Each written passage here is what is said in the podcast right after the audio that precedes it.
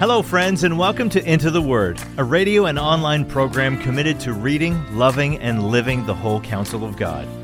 Lord willing, our intention is to go verse by verse and chapter by chapter through the entire Bible. Here to continue that journey is our Bible teacher at Into the Word, Pastor Paul Carter. Your word is a lamp unto my feet. If you have your Bible with you, I'd love for you to open it now to 1 Corinthians chapter 2. I mentioned in the last episode that 1 Corinthians is generally considered an occasional letter, meaning that it was written and arranged in response to particular problems that existed within a real live church. And so, in between the fairly standard introduction and epistolary conclusion, we have a mishmash of topics that appear somewhat unrelated. The first topic has to do with the issue of factionalism and leadership. The church in Corinth is a divided church. Some are Peter people, some are Paul people, some are Apollos people, and the super spiritual, of course, are Jesus people. This is a church made up of people who are used to picking a team. They're used to following a powerful and charismatic leader.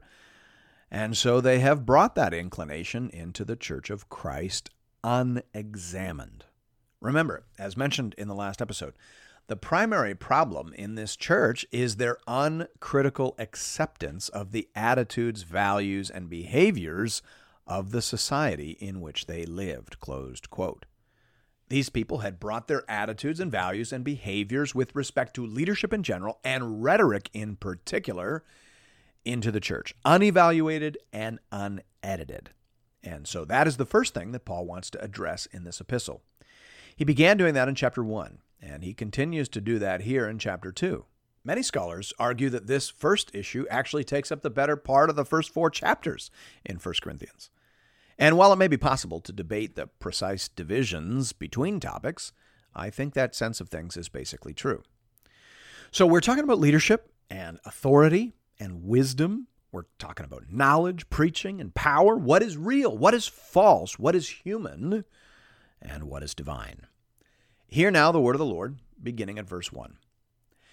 And I, when I came to you, brothers, did not come proclaiming to you the testimony of God with lofty speech or wisdom, for I decided to know nothing among you except Jesus Christ and Him crucified.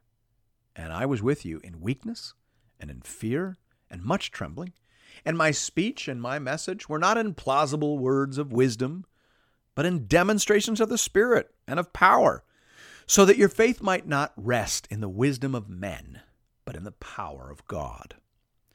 So Paul says that when he came to Corinth, he made a decision not to imitate the normal habits and patterns of the worldly leaders that were typically so admired in a city like Corinth.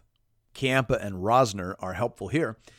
They tell us that in the ancient world, a public speaker's initial visit to a city was critical to establishing their reputation. Orators would compete for applause and offer entertainment to diners in between courses at the best banquets. Competitive showmanship was the order of the day. The people in Corinth had a category that they thought that Christian apostles should fit into. They were public intellectuals. They were professional orators, and they assumed that they would conduct themselves as such. But Paul wants nothing to do with that stereotype. He remembered Jesus saying, You know that the rulers of the Gentiles lord it over them, and their great ones exercise authority over them. It shall not be so among you. But whoever would be great among you must be your servant, and whoever would be first among you must be your slave. Even as the Son of Man came not to be served, but to serve, and to give his life as a ransom for many. Leadership in the Gentile world was about power and the projection of that power. But Jesus explicitly said that in his world, in his church, leadership would be understood and conducted differently. There would be a humility, a lowliness, a meekness, a commitment to service of the most demanding and costly kind. So Paul appears to have almost exaggerated the difference between himself and these professional orators. He says that he came in weakness, fear, and trembling. The word he used there for weakness is the Greek word asthenia, which the dictionary defines as want of strength weakness, feebleness, bodily infirmity, state of ill health, sickness, frailty, imperfection, suffering, and affliction. Closed quote. So Paul did not look like a professional orator. Paul did not look like a professional anything. He looked like a trauma victim. And some of that may have been an intentional choice, and some of that may have just been how Paul actually looked. In the second century Acts of Paul and Thecla, Paul is said to be a man small of stature, with a bald head and crooked legs, in a good state of body, with eyebrows meeting and nose somewhat hooked. Closed quote. So maybe even when he wasn't trying, Paul didn't look the part of a public intellectual. He, he didn't look like a leader. Today we would say he didn't look like he could fill a pulpit. He wouldn't look good in a suit. There was nothing compelling about this package. And there was nothing at all spectacular about his presentation. He didn't use flowery language. He didn't overwhelm with displays of rhetorical flourish. He spoke in a straightforward, expository fashion. And he always worked out from a central and dominating theme. He says in verse 2 I decided to know nothing among you except Jesus Christ and Him crucified. Now, obviously, that doesn't mean that Paul only recited and explicated the essential facts associated with Jesus' death on the cross. The very fact that Paul is about to speak about 10 topics related to the Christian life, several of which he says he's spoken to them about before, clearly indicates that Paul spoke about a variety of things in his ministry to the Corinthians, but they were all rooted in and conditioned by the overwhelming reality of Christ on the cross. One commentator puts it this way For Paul, Christ crucified is more than just the means of forgiveness and salvation, but informs his total vision of the Christian life and ministry. Closed quote. Remember, the overarching theme of this epistle is how to live as a follower of Jesus. 1 Corinthians is about gospel implications. Why do you call me Lord, Lord, and not do what I tell you? So, this letter is about the lifestyle that is appropriate for people believing in and following after a crucified Messiah. That's what this is about. And everything has to be pressed through that matrix. How you do leadership has to be pressed through the matrix of the cross. How you do preaching has to be pressed through the matrix of the cross. How you understand power has to be pressed through the matrix of the cross. That's what Paul means when he says, I decided to know nothing among you except Jesus Christ and Him crucified. I preached the fact of the cross, and Paul says, I preached the faith of the cross. And more than that, he says, I embodied that fact and that faith in my own manner, appearance, and being. I looked like a guy in the service of a crucified Messiah. And my message was confirmed among you in demonstrations of the Spirit and of power. Now, what in the world does he mean by that? Ever since the Pentecostal revival in the early 20th century, it's been very common to hear that Paul was saying in this verse that God validated his ministry among the Corinthians by means of signs and wonders. Now, of course, it's true that Paul did many signs and wonders, but is that what Paul is speaking about here? Based on what he has already said in this letter, it seems highly unlikely. In the last chapter, in 1 Corinthians 1.22, Paul said, for Jews demand signs, and Greeks seek wisdom, but we preach Christ crucified. So Paul has just said that he will not accommodate the Jewish demand for proof via signs and wonders, or the Greek demand for ostentatious display and overwhelming rhetoric. He will not promote his gospel in either of those ways. So it would be very odd now for him to say that his gospel was, in fact, validated in one of those ways. And therefore, the vast majority of scholars do not understand Paul as speaking of signs and wonders in this passage. Gordon Fee, for example, in his book God's Empowering Presence, says here, more likely, therefore, especially in the context of personal weakness and in keeping with 1 Thessalonians 1 5 to 6, it refers to their actual conversion. Closed quote. Meaning, the proof that Paul is talking about, the demonstrations of the Spirit and of power, are to be understood as the testimony of truly transformed lives. It was people getting saved, it was people seeing and delighting in Christ. That was the miracle, the miracle of actual conversion. Fee referenced 1 Thessalonians 1 5 to 6 in the citation I just mentioned, where Paul says, For we know, brothers loved by God, that he has chosen you because our gospel came to you not only in word, but also in power and in the Holy Spirit. So there's that parallel phrase, and with full conviction. You know what kind of men we proved to be among you for your sake, and you became imitators of us and of the Lord, for you received the word in much affliction with the joy of the Holy Spirit. Closed quote. So, in this largely parallel passage, Paul says, We know that you are chosen because the word preached over you was met with Holy Spirit power within you, such that you received the word in affliction and with joy. So, there in that passage, the power of the Holy Spirit means help to believe the word preached. It, it means becoming an actual born again believer. That is the only proof of Christian leadership that ultimately matters. And that, Paul says, was the proof of my ministry that God so graciously supplied. Verse 6 Yet among the mature, we do impart wisdom, although it is not a wisdom of this age or of the rulers of this age who are doomed to pass away, but we impart a secret and hidden wisdom of God, which God decreed before the ages for our glory.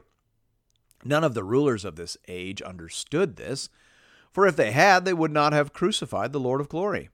But as it is written, what no eye has seen, nor ear heard, nor the heart of man imagined, what God has prepared for those who love him.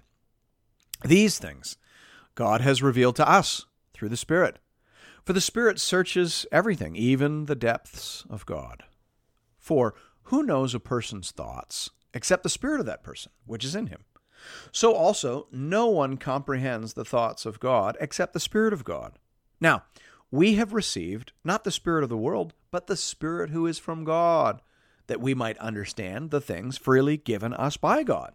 And we impart this in words not taught by human wisdom, but taught by the Spirit, interpreting spiritual truths to those who are spiritual. The natural person does not accept the things of the Spirit of God, for they are folly to him, and he is not able to understand them because they are spiritually discerned. The spiritual person judges all things, but is himself to be judged by no one. For who has understood the mind of the Lord so as to instruct him? But we have the mind of Christ. Here in this final section, Paul speaks about the wisdom that is from God. You might have got the impression in chapter 1 that Paul was opposed to all wisdom, but that's not the case. He is simply opposed to worldly wisdom. There is a wisdom that is from God, but it doesn't make any sense to the unconverted person. It is, in that sense, hidden, and it is, in that sense, a mystery. True wisdom requires the gracious intervention of God. Jesus said that in Matthew 11, 25 to 26. He prayed it, actually. He said, I thank you, Father, Lord of heaven and earth, that you have hidden these things from the wise and understanding and revealed them to little children. Yes, Father, for such was your gracious will. These things God has revealed to us through the Spirit, Paul says, for the Spirit searches everything, even the depths of God. So, true wisdom, true understanding is not a matter of rhetoric, it's not a matter of appearance or personal power, it is a matter of the Spirit. True understanding, true wisdom is given by God, and according to Jesus, received by little children. Jesus was talking about the disciples there, so we understand him to mean simple, trusting, humble souls. That's who gets to plumb the depths of God. Now, there are several we statements that can give us trouble as readers of the English text. Paul switches from first person singular to first person plural throughout this chapter.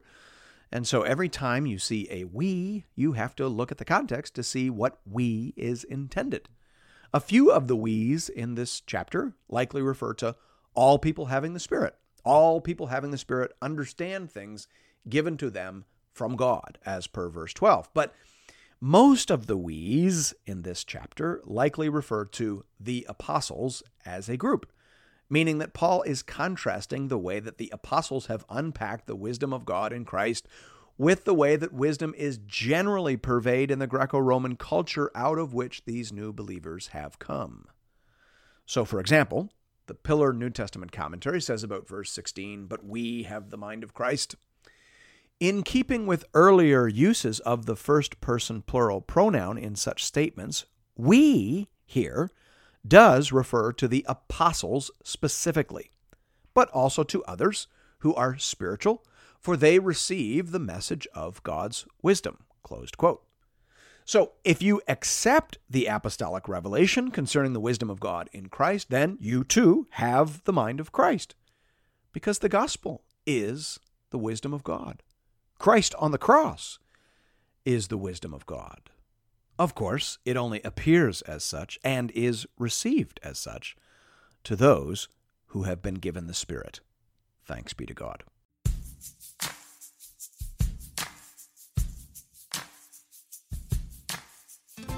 And thank you for listening to another episode of Into the Word. If you've appreciated the Into the Word ministry, I'd like to personally invite you to pay it forward by supporting one of our preferred mission partners. For the remainder of this year, we are highlighting the church planting ministry Mile 1 in St. John's, Newfoundland. Newfoundland is classified as an unreached population, with less than 2% of people identifying as evangelicals. Mile One Ministries is committed to helping healthy churches plant other Bible believing, gospel preaching churches. Here at Into the Word, I only promote ministries that I have firsthand on the ground experience with. Mile One is bearing fruit and is being led and stewarded by people that I know and trust. If you'd like to make a contribution to this important ministry, you can do that by visiting the Into the Word website at intotheword.ca. There are giving options there under the Give tab for both Canadian and American listeners. International listeners are welcome to give as well, though their gifts may not qualify for charitable receipts in their nation. Thank you for considering this method of showing your support for the Into the Word program. And may God alone be glorified. Your word is a lamp unto my feet